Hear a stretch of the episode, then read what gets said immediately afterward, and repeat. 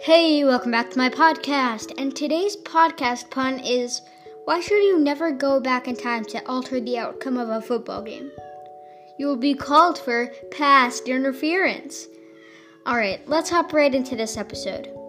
I think the Indianapolis Colts will be the 12th best NFL team for the 2020 season. They were already a pretty solid team coming into the 2020 offseason but now, with the addition of DeForest Buckner, Xavier Rhodes, and Philip Rivers, they will be a playoff contender. And those were just some of their offseason pickups. And in the draft, they got Michael Pittman Jr., who I think will be a good addition to a bad receiving corps.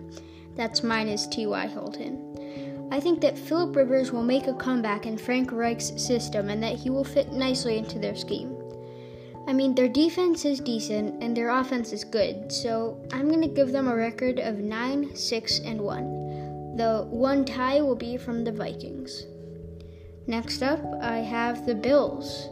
Their team didn't really change very much in the offseason except for acquiring Stefon Diggs. He was the only big name they got in the offseason except for Josh Norman, who was way past his prime. I mean, he hasn't been good for years.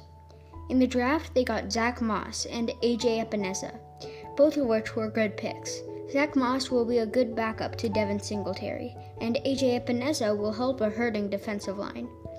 I think that with John Brown, Stefon Diggs, and a decent running back core, Josh Allen will improve a lot. He's one of those quarterbacks that improves a little bit every year, but I think the 2020 season will be a jump instead of a step in his career.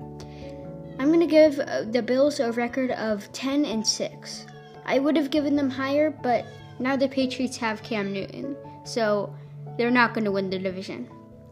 All right, that is it for today's episode. It is me, the football fanatic, signing off.